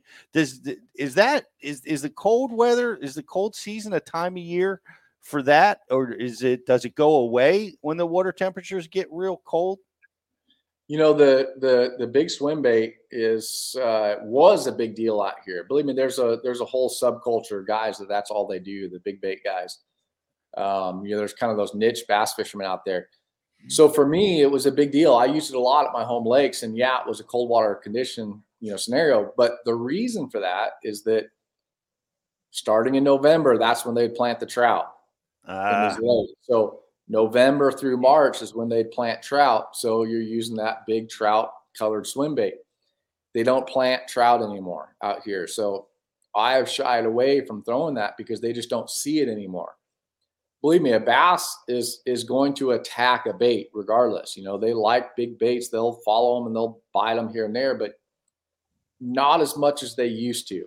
You know, back in the day, I would do that. You know, we talk about the reaction baits now. So so now when I go out there first thing in the morning, I throw the jerk bait and the crank bait. You know, 15 years ago, I would go out and I would throw the big bait until 10 o'clock in the morning every day.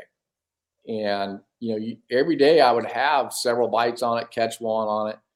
You wouldn't always hook them, but uh, they keyed on trout, whereas now they don't key on the trout because they're not in there. So it was a cold water.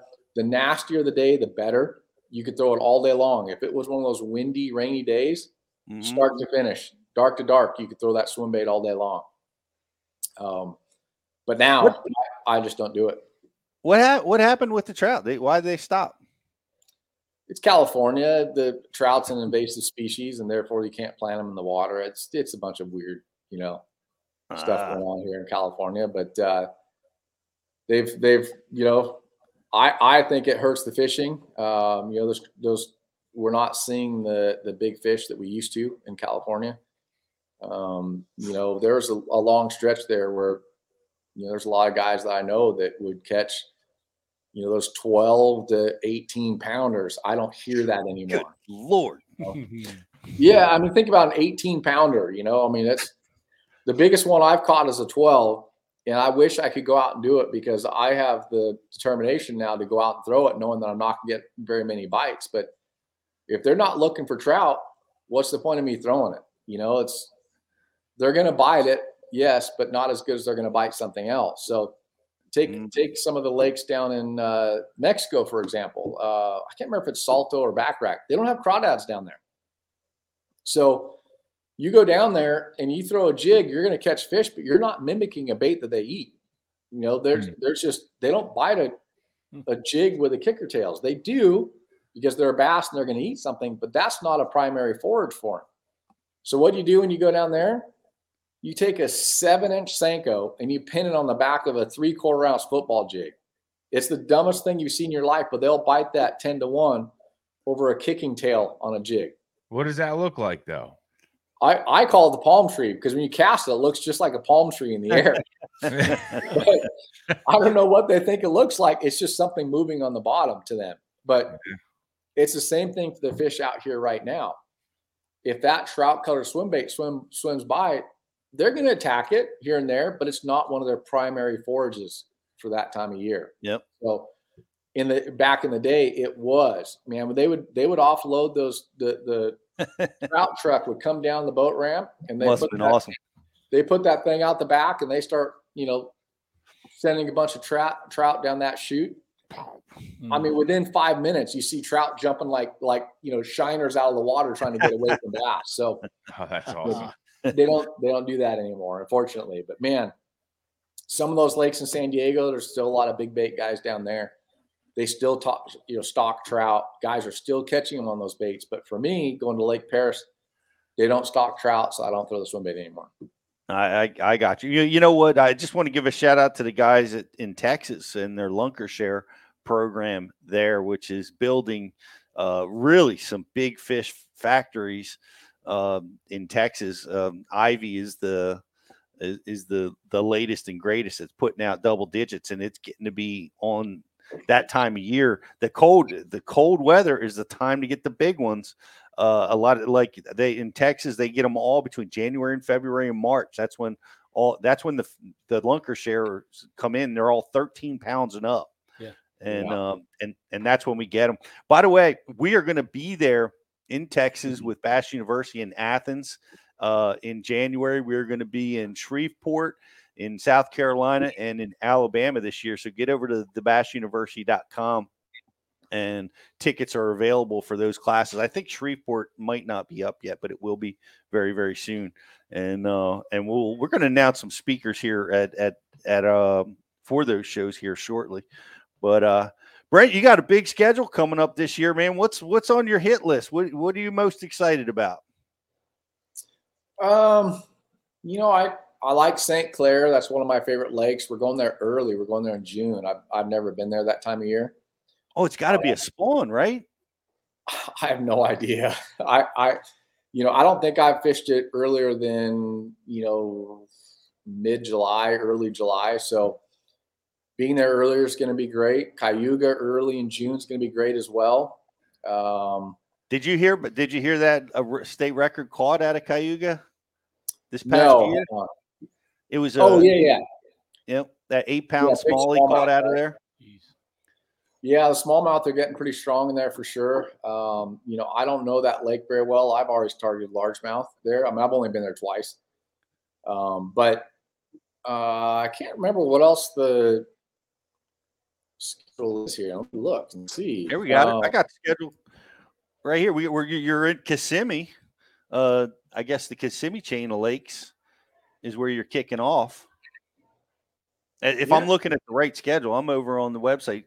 No, you're right. Um, You're right. Uh, Kissimmee, I think is is uh, it's a decent fishery. You know, that time of year, early February, early you know middle of February is if we have the right weather, it's going to be a really good tournament.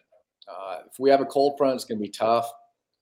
Uh, Norman uh, for REDCREST is going to be a, a decent tournament. You know, I haven't been there in a long time. We used to fish Lake Norman every year uh, FLW, but I haven't been there for a long time. So hopefully that's a fun one. Uh, Cherokee and Douglas is the next one for a regular season event. I think Cherokee could be a lot of fun. I know Douglas is a fairly tough fishery. I don't know how they're going to play that out for what days you're going to fish there. You know, maybe first round is on Cherokee and finals are on Douglas. I don't. I have no idea how they're going to play that out.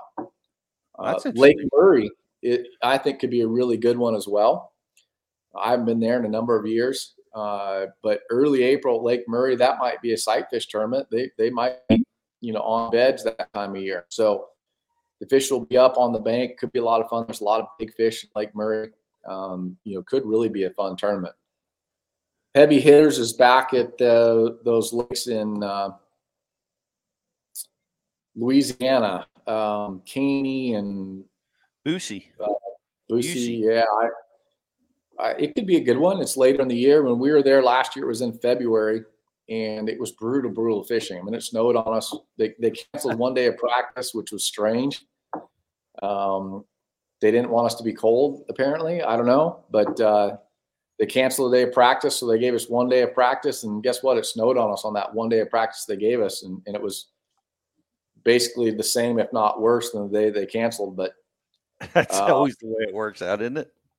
So uh, that could determine. So I, I, I, a lot of big ones there. I mean, look at a bunch of records were were broken there for big fish. You know, Randy Howell caught an almost 13 pounder in that tournament. So um, anytime you catch a high 12, you know, it was a it was a 12, 14. I don't remember how big it was, but there were so many seven, eight, nines, tens caught in that tournament just in in a short period of time. So we're going there in uh, April.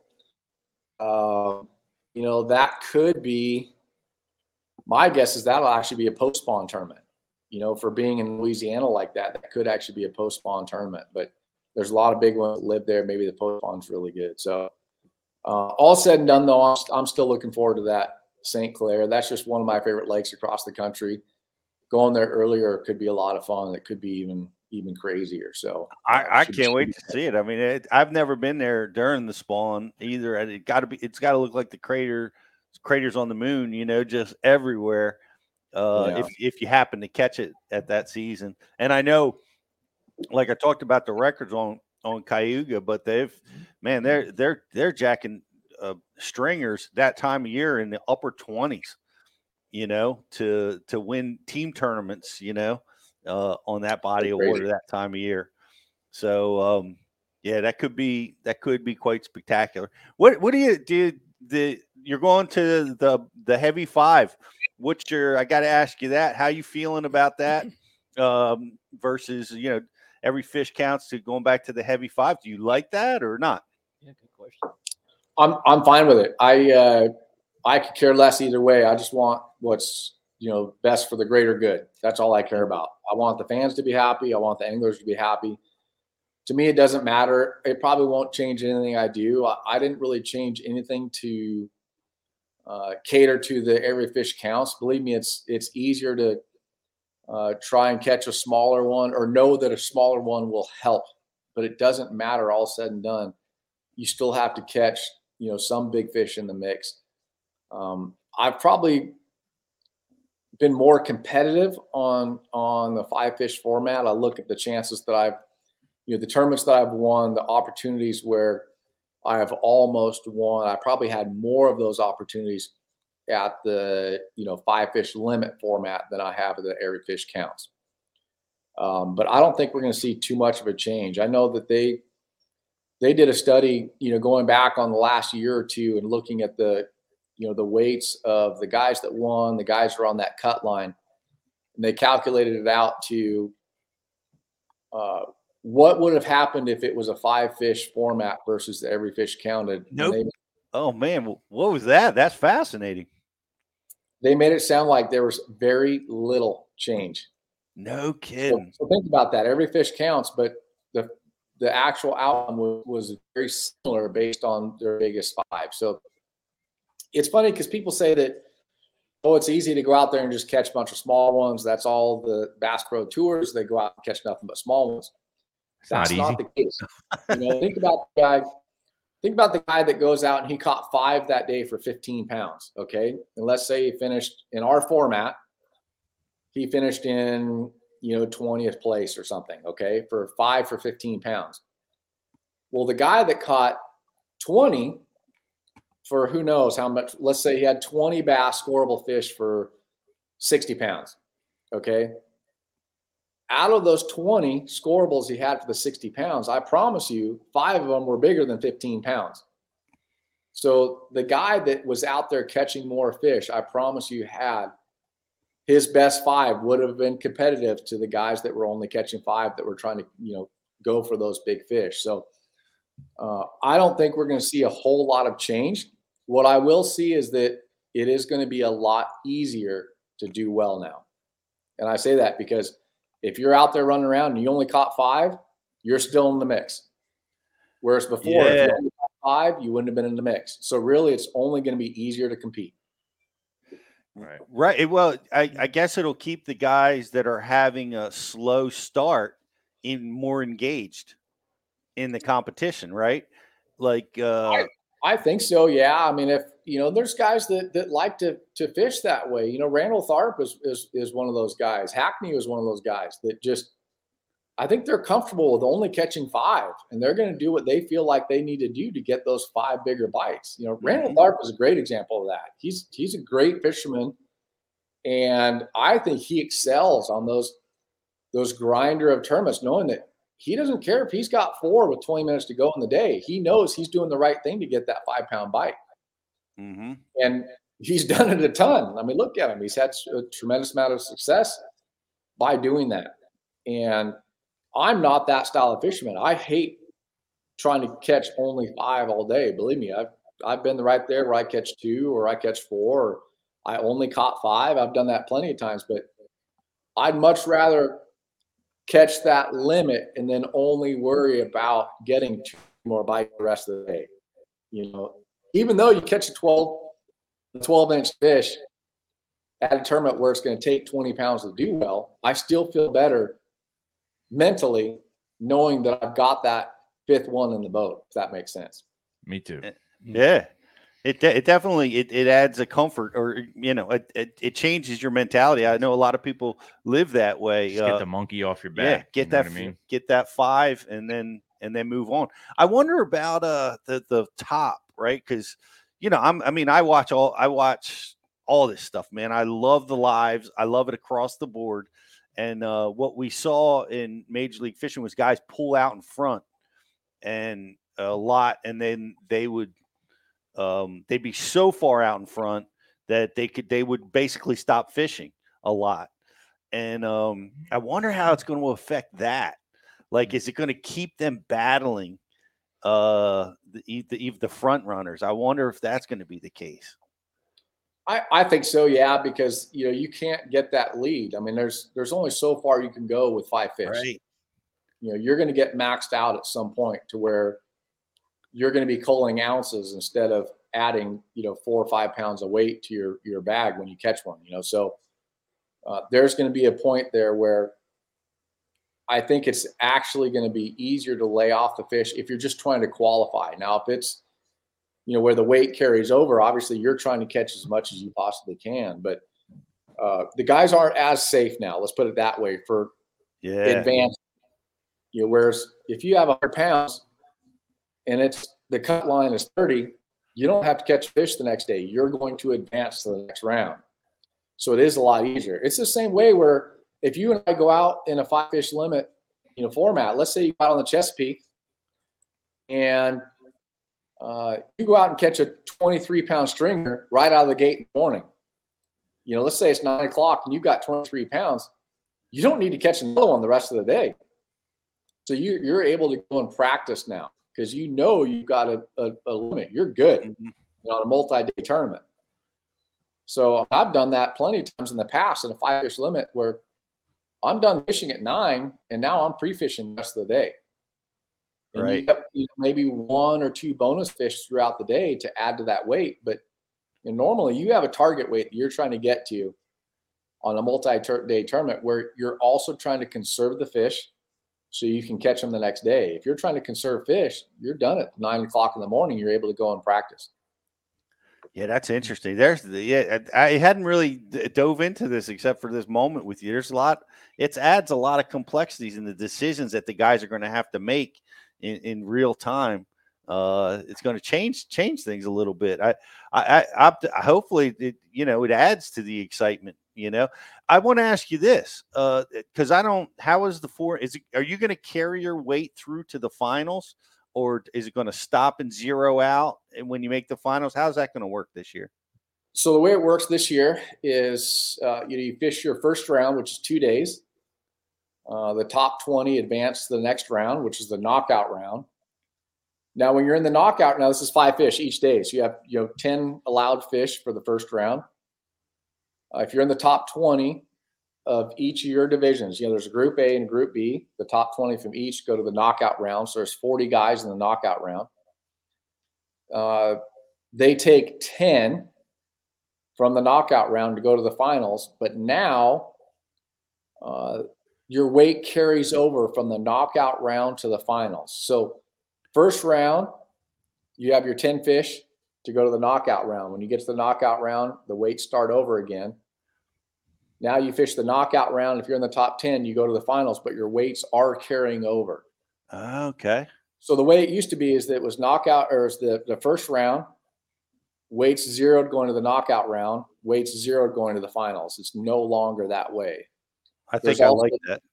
There's also no longer a win the first round and advance straight to the finals. There is no longer that option. So you have to fish the first round, you have to fish the second round, to make it to the finals.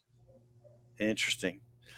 Yeah, I, I always like it when the weights carried over. I thought that that's a that's an asset. You know, rewarding a guy for for having a good event and having a good day. Even I think that's a that's a big deal. And what, but, what's interesting is that we've seen it a bunch where the guy wins the first round and advances straight to the, the finals and finishes dead last in the finals. Yeah. You know, so like you said, a guy can get on that flurry, he can catch a ton of fish, and he can qualify, but those fish are gone. You know, so over a four day period, is he really the best fisherman? You know, it's it's good to see now where the weights do carry over, and uh, you know, the guy that wins that at the end of the tournament is the one that truly deserved to win. Well, that's the end game. But let me keep my fish. Worked hard for those fish. but uh, Brent, man, it's awesome having you on, man. I appreciate appreciate what you do for Bass U, and um, you know I want to invite everybody watching, uh, you know, to watch Brent on Thursday. We're going to be releasing his power shotting seminar, which is uh, man, it's powerful technique. That's going to be dropping on Bass U TV, so get yourself over and get subscribed. And we'll be watching out on tour this year, man. Wish you the best of luck. Thank you. I appreciate it. Thanks for thanks for having me on, and uh, anxious to see the the Power Shot seminar as well. I I can't I can't wait. I think everybody's going to love it, and uh, you know we're going to be rooting for you this year out on tour. Wish you a happy holidays for you and yours. Hope you have a great one, and we'll catch up with you soon, buddy. Thanks, you guys. Appreciate it. Thanks again for having me. You bet, Brent Ehrler, everybody. the champ, mega champ, and uh what a good deal. Wintertime fishing. It's uh I, I tell you, it, It's such a great time to learn. You gotta you gotta dress for it. Here's another standing order. Anybody watching? A cold fisherman catches no fish, That's right. guaranteed. Believe So, so you got to dress. That's right. You got to have the right. Just get yourself some good clothes. Um, It's key, it- and it, you'll you'll be happy. You'll be happy that you're warm. It only takes getting cold, cold once to realize that you never want to get cold. never want to get cold. You stop caring. Yeah, You're like, I don't care if it, the fish bites. Uh, The only thing I care about is just getting in the truck and getting a warm cup of coffee. exactly. You know, and that's where you don't want to go. By the way, I wanted you guys got to check this out.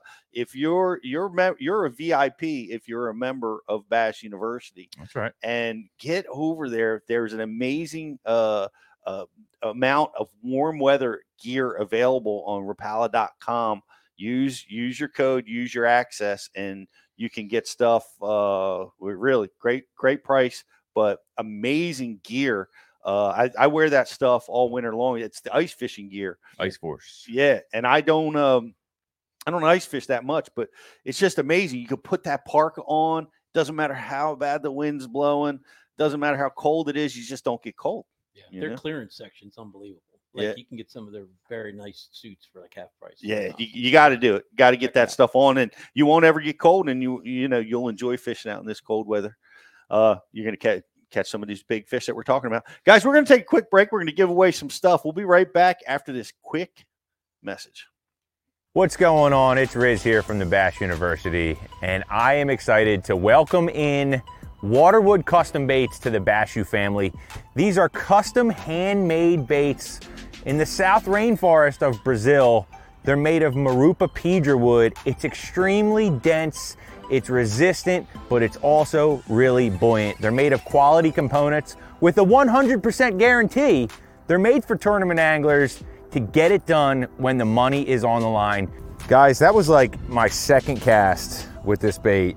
That's a Waterwood custom bait. These things are handmade in the rainforest south of Brazil. And I mean, as you can see right here, it's a fish catching bait. It's got the front hook. That means they wanted it. This bait's, uh, it- it's running really true. It throws really well. Guys, check them out at waterwoodcustombaits.com.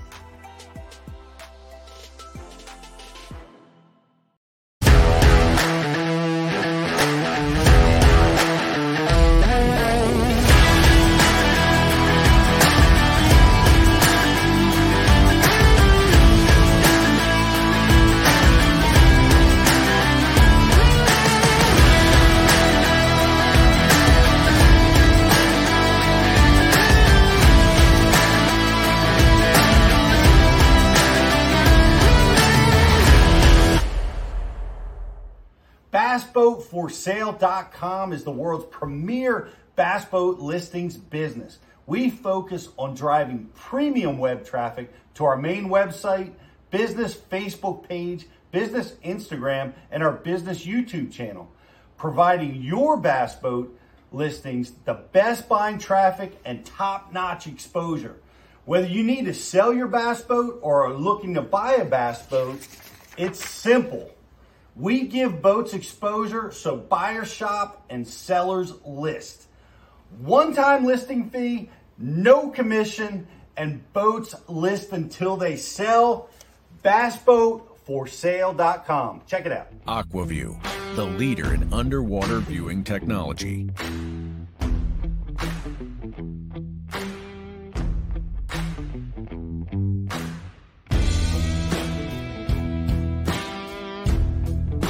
Find what you are looking for.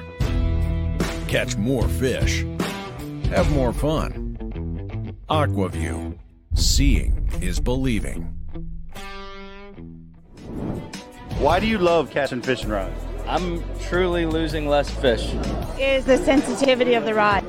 That they're made right here in North Carolina in the USA. Strongest, lightest rod, 100% made here in Sanford, North Carolina. From the drop shot rod to the flipping stick, every rod has a purpose to it, and I rely on them all the time when I'm out there in a tournament. Durability in the John Crews Worming series, the counterbalancing in the handle. It's the only rod I found that can withstand my hook set. Boom goes the dynamite. On the water, not spent fishing, is a moment wasted. That's why Minn Kota and Humminbird have joined forces to bring you the One Boat Network. Products that communicate and integrate to help you take full command of your boat. Born from our commitment to making the most advanced fishing gear even better by making it work together, the One Boat Network will help you find, get to, stay on, and catch more fish. When One Boat Network products talk to each other, they can navigate your boat automatically. They can give you a crystal clear view of what's below with no messy wires. And they can let you lower, raise, and change shallow water anchor modes from anywhere on the boat. But that's just the beginning. We're never done innovating, integrating, and making your boat simpler and easier to control. All so you can make every second on the water count.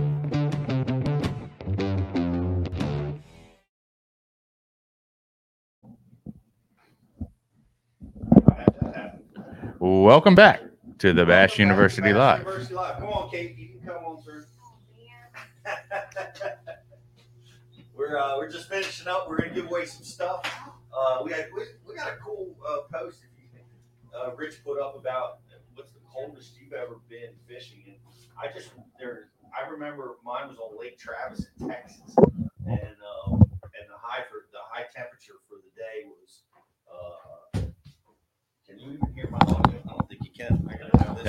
Ah, Pete's not wearing a headset, so we can't hear anybody's Can't, audio can't hear right now. anything. Yeah, I was the coldest day. Uh, coldest day we've had on fishing was Lake um, Lake Travis in, You can come through. and it was the highs were in the low twenties, and it was amazing. Uh, the the ice ramps were icing up. We were backing our boats down. They were sliding into the lake Mm. on iced up ramps. Uh, blew my power head that day because we were late. I cranked up the power head, slammed it into gear, and tried to make it to take off on or take off on time. So I was late, and uh, the the motor was ice cold and seized up. Lost my motor for the tournament first thing. Wait a minute, Pete. Yep. You were the last one on the water. What? He's always pulling up, It's a it's a habit of mine. Yeah. But now we were all late. The the, the ramp was icing up so bad, half the field could not get launched and make it to the takeoff on time. Yeah. So it was uh, really crazy, crazy cold, cold deal. like but that I see a lot of you guys are fishing in the cold 2015, too. they froze to the trailers. Yeah. They're trying to launch both the Yep. Bassmaster Classic in 15. Yep. You know? Yep. Crazy. That was a cold one too. It was. Yep. Yeah. Um, Grand one. Lake. What was it, Grand? Grand? Well, that well, I fished the one at, at Grand. That was another crazy, crazy cold tournament. But uh I like the I like the summertime classics. I really do. I Yeah. like I like when they fish in the summertime, but it's most popular that time of year, so I get it. Anyway, we're we're gonna. Do you have a, a winner for our like and share? Yeah. So our Facebook like and share from today's show, the winner is Randall Woodham. Thanks, Randall. Randall Woodham. Thanks for watching. Sharing the feed, man. Uh, we appreciate that. And uh, the big winner from the Rapala contest this past week, um, we had a contest running on our page all week long. It was like the post, tag two buddies, follow us, follow Rapala. And the big winner from that was Caleb Kyle. Caleb. Congrats, Caleb Kyle. I'll uh, be sending you a message out there on the social media waves. Thanks for following along. Thanks for sharing our contest and uh, More being a- Christmas stuff coming, right? yeah, being a subscriber of the program. It's that's awesome stuff. And today's trivia question for the Bass University Live show is what is Brent Ehrler's home lake? What is Brent Ehrler's home lake? We need to know what that is, where he lives out there in Southern Yeah, California. where he practices uh, this this time of year.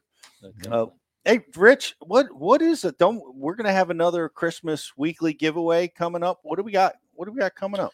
We have a we have a few things uh, coming up So Pete. We have uh, we have a um, uh, Waterwood custom baits uh, pack coming out, and one more prize coming out for week four of the Oh, cool. uh, of the four weeks of Christmas at Bass University. Uh, so stay tuned, guys. We'll be posting that on social media uh, later this week, and you can get involved in uh, in the contest, win some awesome prizes. Yeah, you know the best thing too. If you get on that newsletter, w-. we put out a newsletter once a week that's got the, our all our latest greatest content, our contest that's going on, Mm. links to some of our greatest uh, teachers out there. So sign up for that newsletter. It's on our website. It's online. These contests will be a part of that. So uh, get on, and uh, we'll send you a good, informative newsletter once a week, and uh, you'll love it. Make sure you're signed up. Tick that box, guys. Check that. Uh, box. That's check, right. Check that box. And we got a winner on the. Uh, what, was, what was the answer? I can't that remember. was Perris, Lake Perris. Lake Perris. And the winner of that is St. Cress. Congratulations, St. Cress. You were the first one to come through with All right. Perris, Lake Perris. awesome. Good Congrats- work. Um, Congratulations. Happy holidays. Merry Christmas. guys, don't forget, we're also doing something on social right now. Uh, it's a challenge. I'm throwing it out there to you guys. Hope you're watching, paying attention. Man, it's easy. All you got to do is this pull up your phone, turn the video on, and tell us why you love to fish. We want to hear the reasons why you love to fish. Take that video, send it in to uh to to you can send it to my email and we'll post it on social. Which and is, a- a put- which is what's your email? uh my email is riz.bashulive at gmail.com. So Put it's that- And it's in the Put that- newsletter. Okay. exactly how it's Put that spelled, up on guys. the IM board, please. Riz.bashulive at gmail.com. Um, and guys, we want to we want to feature you on our pages. Take that video, tell us why you love to fish, or if you just want to send us fish pictures with a little bit of a story behind it on how you caught the fish, where you caught it, what you caught it on, exactly what the water temperature was, exactly what the conditions were, so that we can go out there and catch the same fish. I'm just kidding. You don't have to do all that. But seriously, send us some stuff, and uh, we want to feature you guys on the page. So Awesome. Yeah, get that get that stuff in. We love to hear from you guys. Appreciate you being part of the Bass U program. We've got a lot of exciting things coming. If you come come see our events, people travel from all over the country and world really to come and see the events. And uh, we're at the Bash. Go to the BassUniversity.com. You get a listing of where we're going to be. We're going to be releasing a lot more details as far as who our instructors are going to be this year and what the events are at each one of those weekend classes. So it's wintertime, it's cold, it's a great time to learn. It's Saturday and Sunday events. Uh, we, we go all day. We have speakers and seminars going all day. It's it's a blast to hang around with a bunch of fish heads like us and learn about fishing from really the best anglers on the planet. So that's that's going to be going on. We're going to be back next week with another Bass University live, and I want to wish you guys all the best. And we look to see you next week. Uh, that's Riz. That's Scott. I'm Pete. Bass University Live. Happy holidays.